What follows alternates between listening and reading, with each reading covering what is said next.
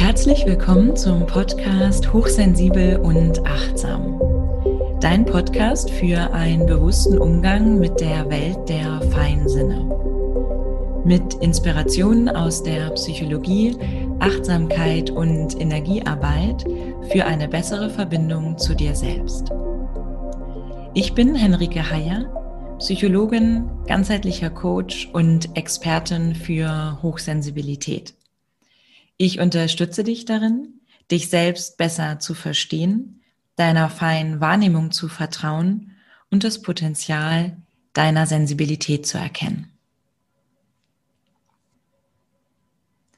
In dieser Folge geht es darum, was denn so typische Merkmale von Hochsensibilität oder auch erhöhter Wahrnehmungsfähigkeit sind.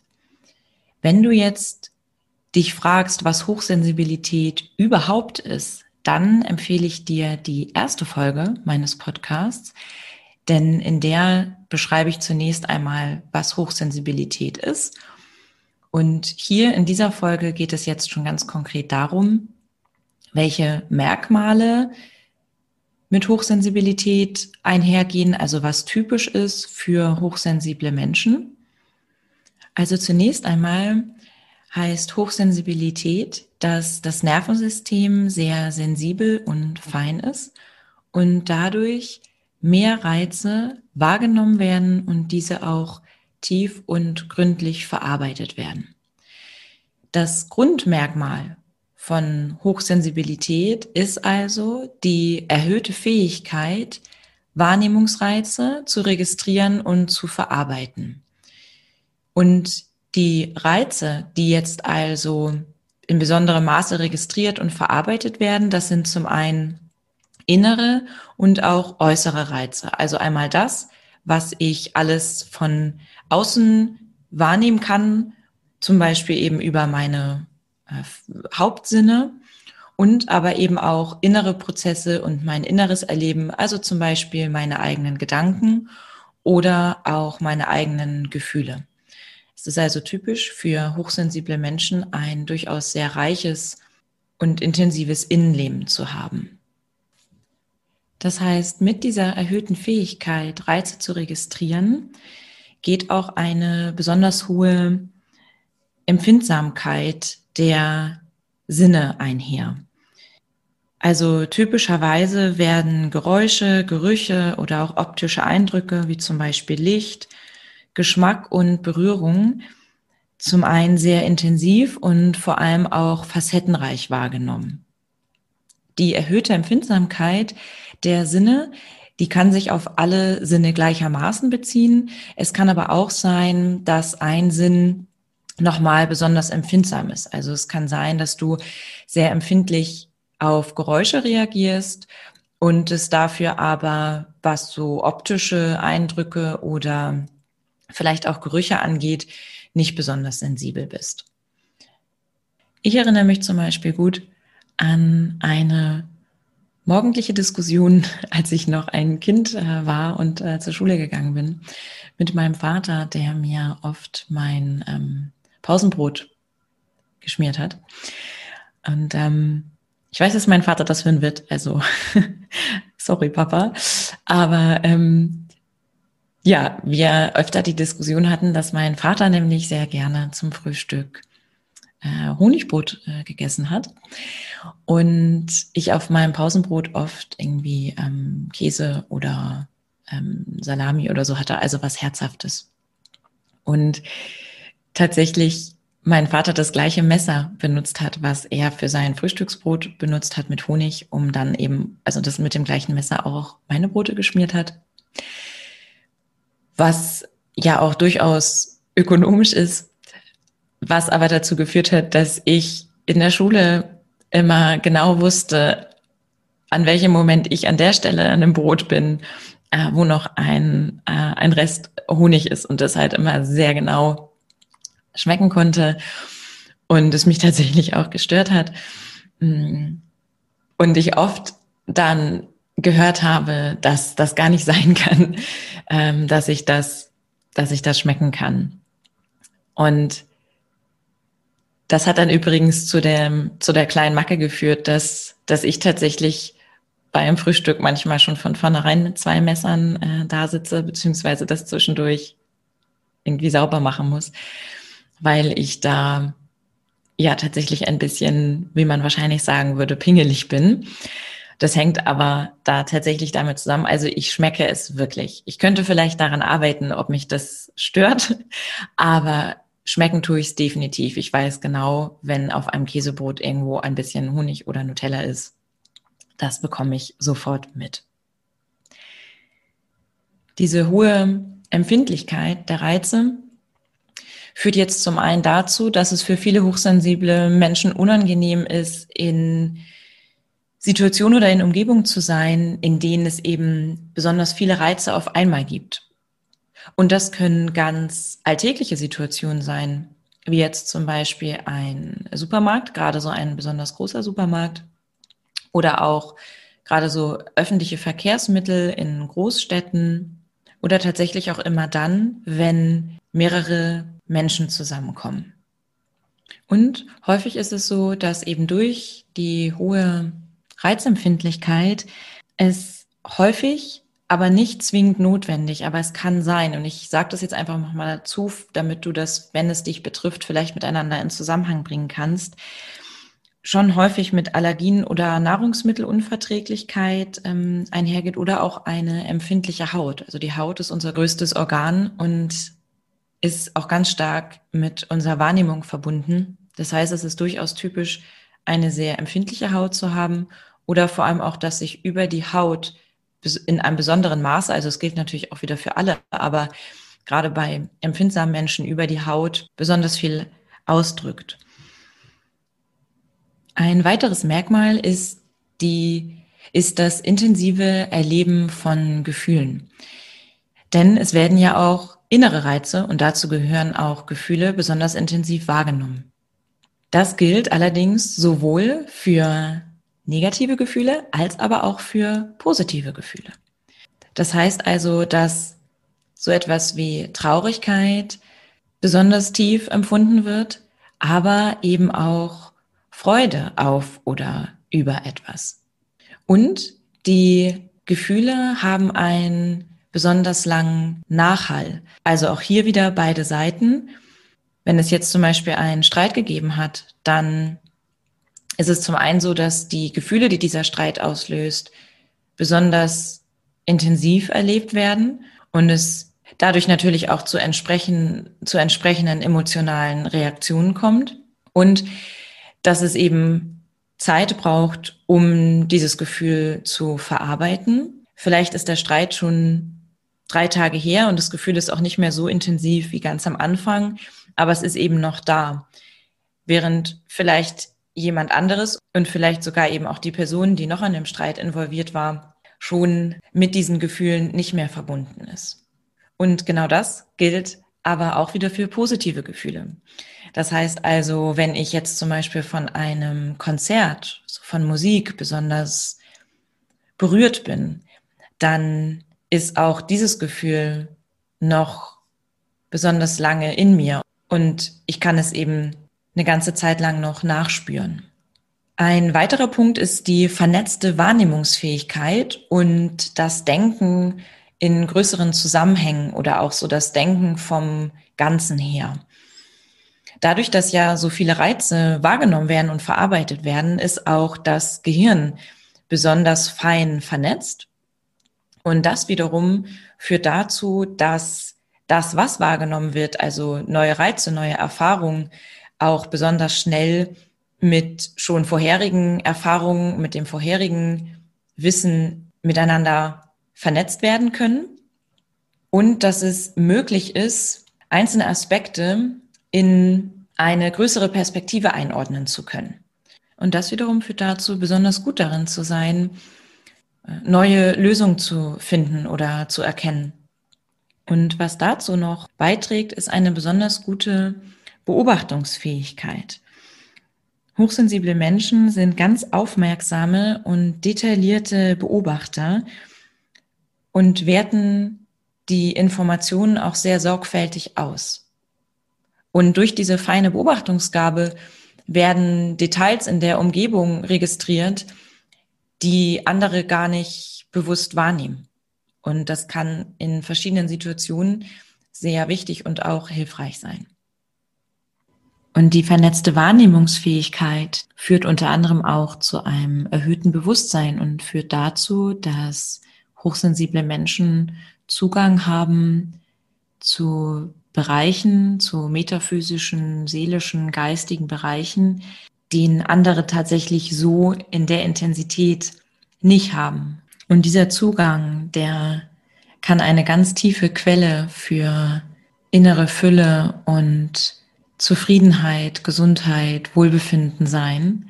Aber, und das ist vielleicht nicht immer so einfach, müssen wir natürlich den Zugang zu dieser Quelle ähm, finden und ihn vor allem uns auch bewusst machen. Ein weiteres Merkmal ist die besonders stark ausgeprägte Empathie und das gute Einfühlungsvermögen. Hochsensible Menschen sind oft wahre Meister darin, sich in andere Menschen hineinversetzen zu können und haben ein unglaublich gutes Gespür dafür, was andere brauchen, was andere bewegt und sind auch richtig gute Stimmungsleser.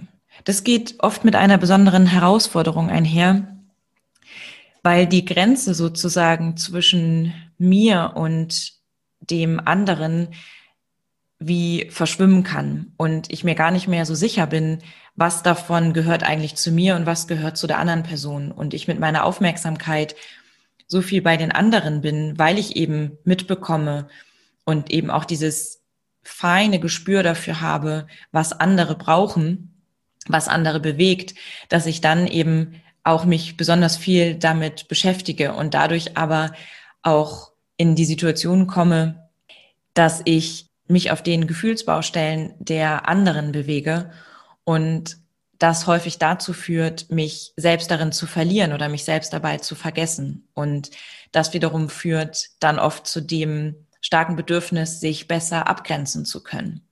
Und die gute Nachricht darin ist, das kann man lernen, also zum einen in eine bewusste Abgrenzung zu gehen und dabei aber eben trotzdem empathisch und einfühlsam zu bleiben weil das natürlich auch eine ganz große Stärke ist. Und dann kommt noch die ausgeprägte intuitive Wahrnehmungsfähigkeit dazu. Ein besonders guter Zugang zur Intuition oder wie es auch oft beschrieben wird, zum eigenen Bauchgefühl und auch bei Entscheidungen oder in Situationen einfach so ein, ein inneres Gespür zu haben. Leider ist es so, dass die meisten von uns nicht wirklich gelernt haben, auf dieses Gefühl oder auf dieses intuitive Wahrnehmen zu vertrauen. Dabei liegt meiner Meinung nach gerade in der intuitiven Wahrnehmungsfähigkeit eine ganz besonders große Stärke. Ein weiteres typisches Merkmal ist ein hoher Gerechtigkeitssinn oder auch insgesamt eine besonders enge Bindung zu eigenen inneren Werten zu haben und auch den Drang, diese inneren Werte leben zu können oder sich darin ausdrücken zu können. Das heißt allerdings auch, dass es für hochsensible Menschen im besonderen Maße belastend sein kann, wenn sie in Situationen sind, die sie eben als ungerecht empfinden oder wenn sie gegen ihre inneren Werte leben oder arbeiten. Dann kommt noch ein besonders hohes kreatives Potenzial dazu, also das Potenzial, sich selbst einen Ausdruck zu verleihen. Das kann jetzt natürlich über Bilder sein, aber auch über Texte. Also viele Dichter sind definitiv hochsensibel, also gerade so die ganz bekannten Dichter oder auch Musik, Köche, also wirklich Kreativität im weiten, wei weiteren Sinne. Das hängt auch mit dem reichen und komplexen Innenleben zusammen und mit der lebendigen Fantasie, also diesem Innenleben einen Ausdruck nach außen zu geben über kreative Prozesse. Was übrigens auch ein ganz wichtigen Punkt dafür darstellen kann, in so eine innere Zufriedenheit zu kommen, diesen Prozess oder diesen Ausdruck für sich zu finden und sein eigenes kreatives Potenzial ausdrücken, ausdrücken zu können. Und aus diesen Merkmalen zusammen ergibt sich ein ganzheitliches Bewusstsein für ihre Umgebung, für ihre Mitmenschen, für die Natur und ein Bewusstsein dafür, dass Dinge miteinander verbunden sind und zusammenhängen. Und auch ein besonderes spirituelles Interesse. Und hiermit meine ich jetzt nicht den Hang zu esoterischen Konzepten, sondern mit spirituellem Interesse oder mit Spiritualität an sich meine ich zum einen das Bewusstsein dafür zu haben, dass es etwas Größeres, Höheres gibt, völlig unabhängig davon, wie ich das nenne und das Interesse daran, mich mit der Frage des Sinn des Lebens zu beschäftigen. Und auch hier wieder ganz unabhängig davon, welche Antworten ich für mich darauf finde, sondern überhaupt das Interesse oder auch regelrechtes Bedürfnis danach, bei diesen Fragen in die Tiefe zu gehen. Grundsätzlich übrigens auch in Gesprächen eher in die Tiefe gehen zu wollen. Also für viele Hochsensible so Smalltalk ähm, oder ich sag mal so Gespräche, die sich eher an der Oberfläche bewegen, tatsächlich äh, ja werden oft als langweilig empfunden und wiederum tiefgründige Gespräche, tiefgründige Gespräche als besonders bereichernd. So, jetzt hast du eine ganze Menge gehört, was alles mit Hochsensibilität zusammenhängt, was es für Merkmale gibt. Und was ich sehr hoffe, ist, dass du erkannt hast, wie viele Facetten und Aspekte dieses Persönlichkeitsmerkmal hat und dass es sich längst nicht darauf beschränkt, besonders intensiv auf zum Beispiel Gerüche zu reagieren. Auch wenn das dazugehört, aber es ist eben nicht alles. Und all diese Dinge, die ich jetzt genannt habe, die typisch sind für Hochsensibilität, die lassen sich jetzt abschließend nochmal gut zusammenfassen über die vier Facetten erhöhter Wahrnehmungsfähigkeit, und diese Facetten sind auch der aktuelle Stand in der Wissenschaft. Und zwar ist es zum einen ein erhöhtes Bewusstsein, eine erhöhte Empathie, eine vertiefte Informationsverarbeitung und eine erhöhte Anfälligkeit für Überstimulation.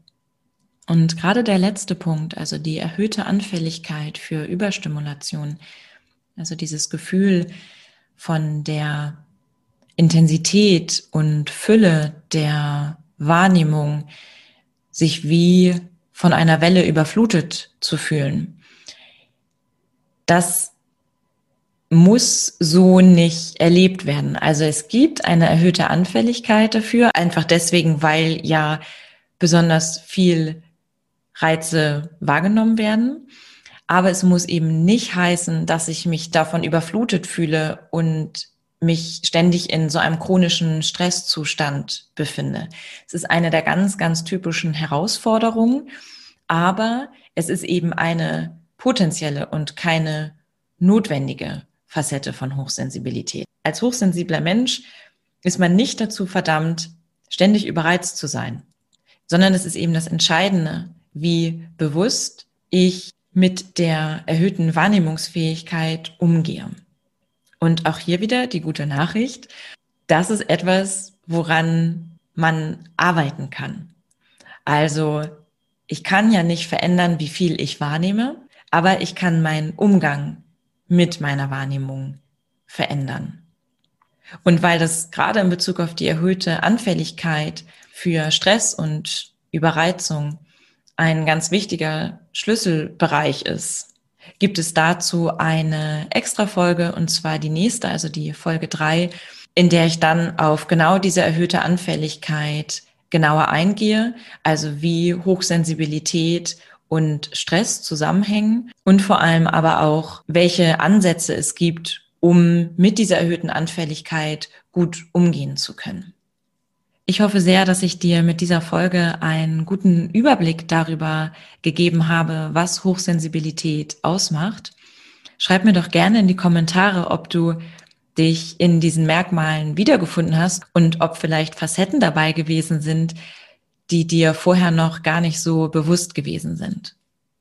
Und wenn du dich in diesen Merkmalen wiedererkannt hast, dann möchte ich dich abschließend noch dazu einladen, dir mal einen Moment zu nehmen und dich an drei Situationen in deinem Leben zu erinnern, in denen deine Empfindsamkeit, Feinfühligkeit und Sensibilität eine Bereicherung für dich oder andere gewesen ist. Und damit beende ich die heutige Folge. In den Show Notes findest du noch den Link zur Folge 3, in der es um die Anfälligkeit für Stress und Überstimulation geht. Und ich freue mich sehr, wenn du diesen Podcast abonnierst. Ich wünsche dir noch einen schönen Tag oder auch eine gute Nacht, je nachdem, wann du diesen Podcast hörst. Und verabschiede mich für heute mit dem Podcast Hochsensibel und Achtsam, dein Podcast für einen bewussten Umgang mit der Welt der feinen Sinne.